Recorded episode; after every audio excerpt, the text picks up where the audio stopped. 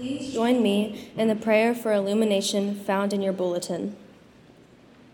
Lord, open our hearts and minds by the power of your Holy Spirit, that as the scriptures are read and the word proclaimed, we may hear with joy what you say to us today. Amen. Six days later, Jesus took with him Peter and James and John and led them up a high mountain apart by themselves.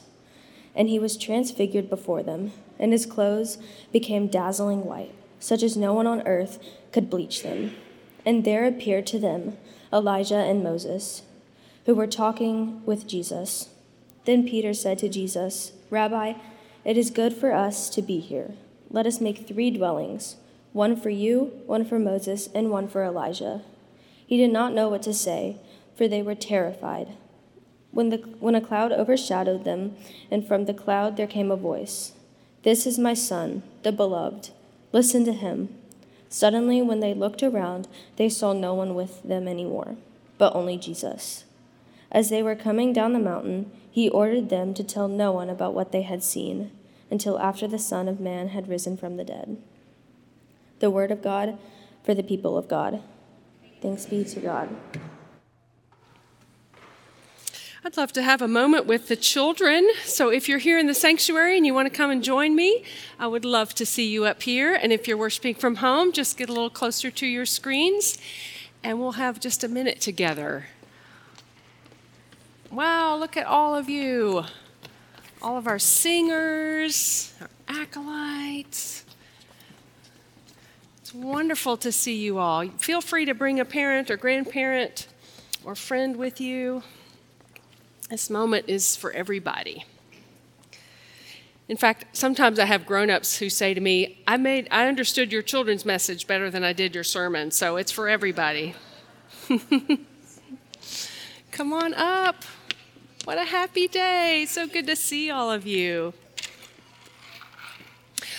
Well, Ellie just read a story about Jesus. And it's a story about Jesus going up on the mountain to pray, and he took three of his disciples with him. And while they were there, Jesus began to shine. His clothes began to sparkle. And the disciples suddenly could see that Jesus wasn't just their friend, and just someone that they'd been spending time with, he was also the Son of God. And they could see God shining through Jesus. one of the things that we believe in the church is that all of us are created in the image of God. It means that God is in all of us. And so, really, we're all shining with the love of God in us. So I want to take a minute and just look out there. I want all of you out there to smile really big, just a bright, loving smile, okay? Now you guys turn and look at all those bright, shining faces. It's like they're all shining with the love of God. Can you smile like you're shining? Yeah. We're supposed to shine God's love in this world. So that helps me remember when I'm just walking through the grocery store or driving my car or doing normal things during the day, that every person I see is shining with the love of God. And that helps me be kinder. And it helps me love myself too. Let's pray together. Gracious God, you love us so much. Help us to shine your love in this world and help us when we look at other people, no matter who they are, what they're wearing, how they look, that they are your child and they're shining too. Thank you for loving all of us. In Jesus' name we pray. Amen. Okay, three, four, and five year olds can go and shine in children's church with Pastor Maggie and Molly. Then you belong in children's church. And if you're older than that, you can go back and sit with friends or family.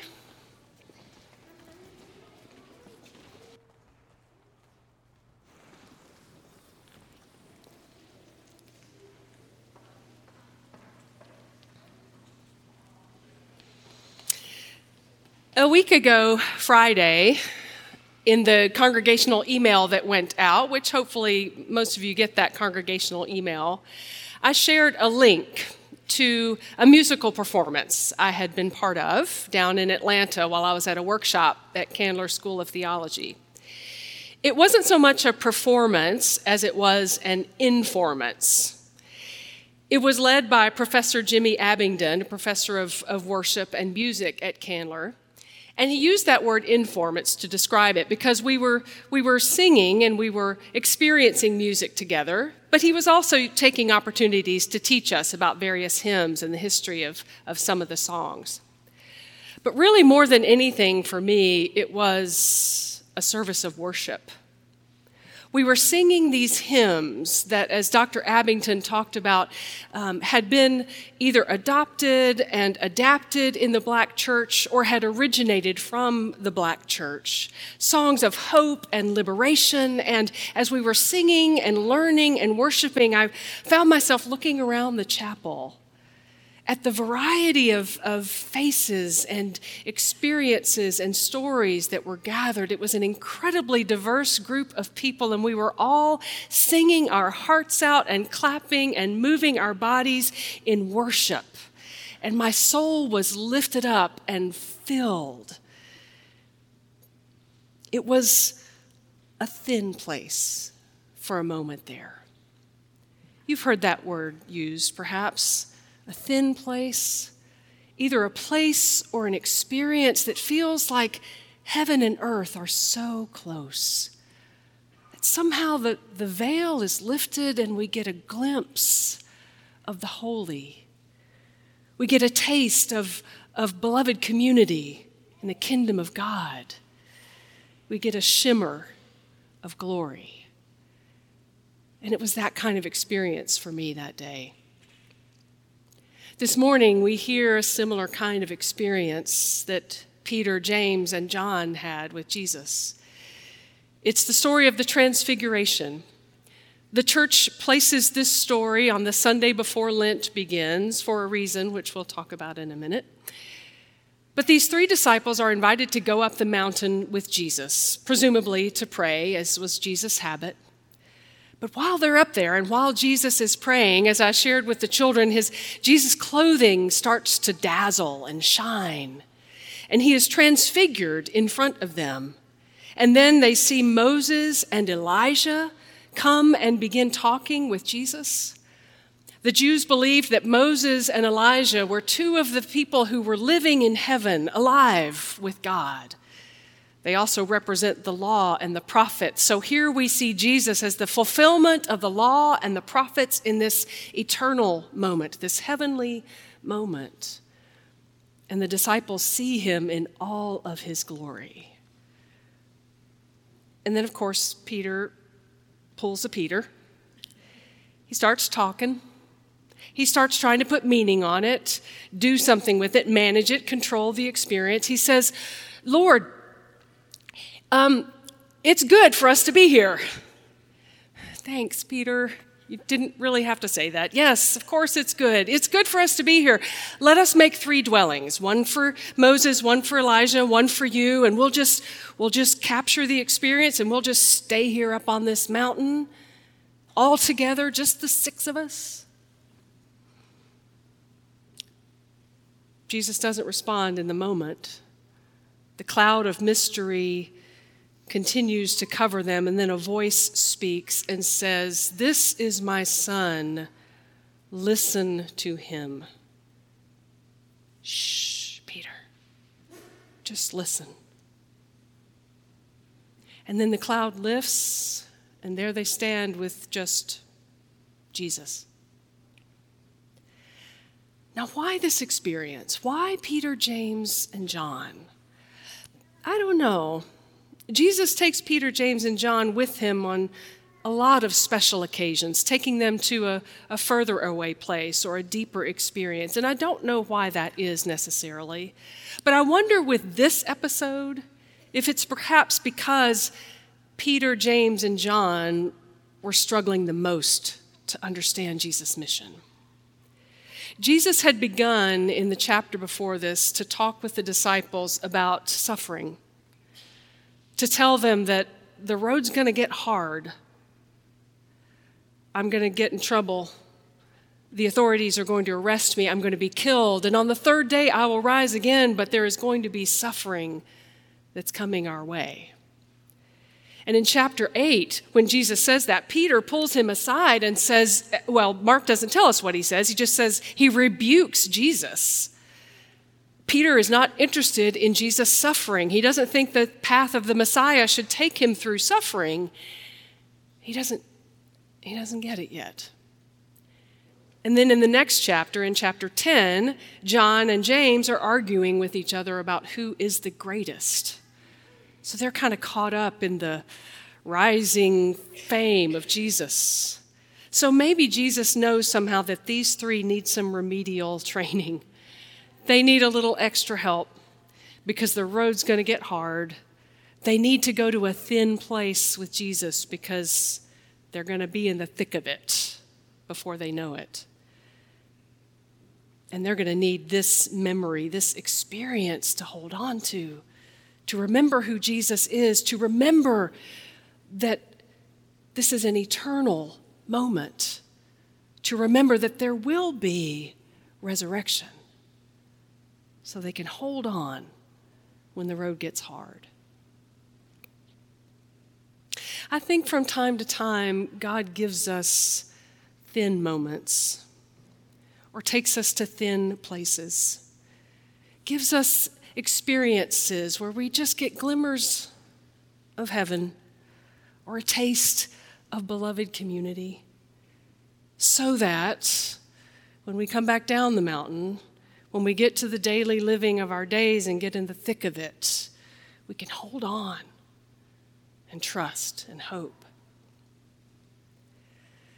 After I experienced that heavenly moment in that informance at Candler on Thursday, just a few days later, I went to a workshop that Brentwood United Methodist helped to sponsor. The theologian, historian, and writer Jemar Tisby was talking about his new book, How to Fight Racism. He's also written a wonderful book, The Color of Compromise. And he was talking about how the, the work for equality and justice for all people in our world is, is just a constant struggle it takes a sustained commitment. We have to be in the thick of it, working and being aware and doing all we can to live out God's love and justice in the world. And so we need these moments, these thin moments, these moments of celebration and hope and worship and receiving the grace and shining love of God so that we can continue the work down the mountain. I would like to think, my hope and prayer is that this time on Sunday morning each week, this place, if you're here in the sanctuary, or this time together, if you're worshiping over live stream, could be a thin place for all of us. When we gather on Tuesday mornings to plan worship, our prayer is that each one of us can be doing our part and doing our best. The, the choir in rehearsing, uh, the liturgists in preparing, me in studying the scriptures and preparing a sermon, uh, the musicians, and all that we do, so that we can just open up the space to allow the Holy Spirit to do what the Spirit will in our midst, in all of us. And our prayer is that whether it's through a, a, phrase in the opening hymn or a silence that extends a little longer than expected, or the voice of one of our youth reading the scripture text, or the singing of the doxology as we offer our gifts, that, that our hearts and spirits will be filled with the mystery of God, that we might be transformed and transfigured by our time in a thin place. It's easy to, to become habitual about our worship life, to, to come to church on Sunday morning, to turn on the computer and sit down and, and look for that music that's going to suit our tastes. and to listen for a sermon or a word that's going to reinforce what we already believe. Make sure the, the pastor checks off all the things that we believe. But there are already so many spaces in our world that'll just reinforce who we are. There are algorithms on social media that will do that. We can go to our preferred news outlets and be reinforced in what we already think and already believe. We can choose to hang out with friends who look like us and think like us and never be changed. But I pray that this community, this time of worship, this space can be a space where we can be changed. I heard a theologian say years ago, I can't remember who it was, maybe one of my professors at Candler, who said we should have a sign out in the church saying, Everyone is welcome in worship. Come join us in worship. You never know what's going to happen. you never know how God might speak to you and to me. I had a member of our church the other day say to me, a relatively new member in the past couple of years, This church is changing me. Now, I would edit that a little to say, God is changing us through the church. But what an answer to prayer. That is who we are to be those who gather for worship and make space for the Holy Spirit and come in with the expectation that we will be changed and transformed. So, my hope as I preach is not to tell you what to do or what to think, but to walk with you through the scriptures and say, Here's what I saw. What do you see? What is God doing to me and to you? as we worship, as we gather, as we come up the mountain to this thin place week after week after week. Because the truth is, we have to go back down the mountain. We go live our daily lives, and God is everywhere, and there are thin places everywhere. It's not just on Sunday morning in churches. But we do have hard things before us. And so we need to come away to a thin place, a thin time, regularly, so we can get back into the thick of it and shine with the love of God.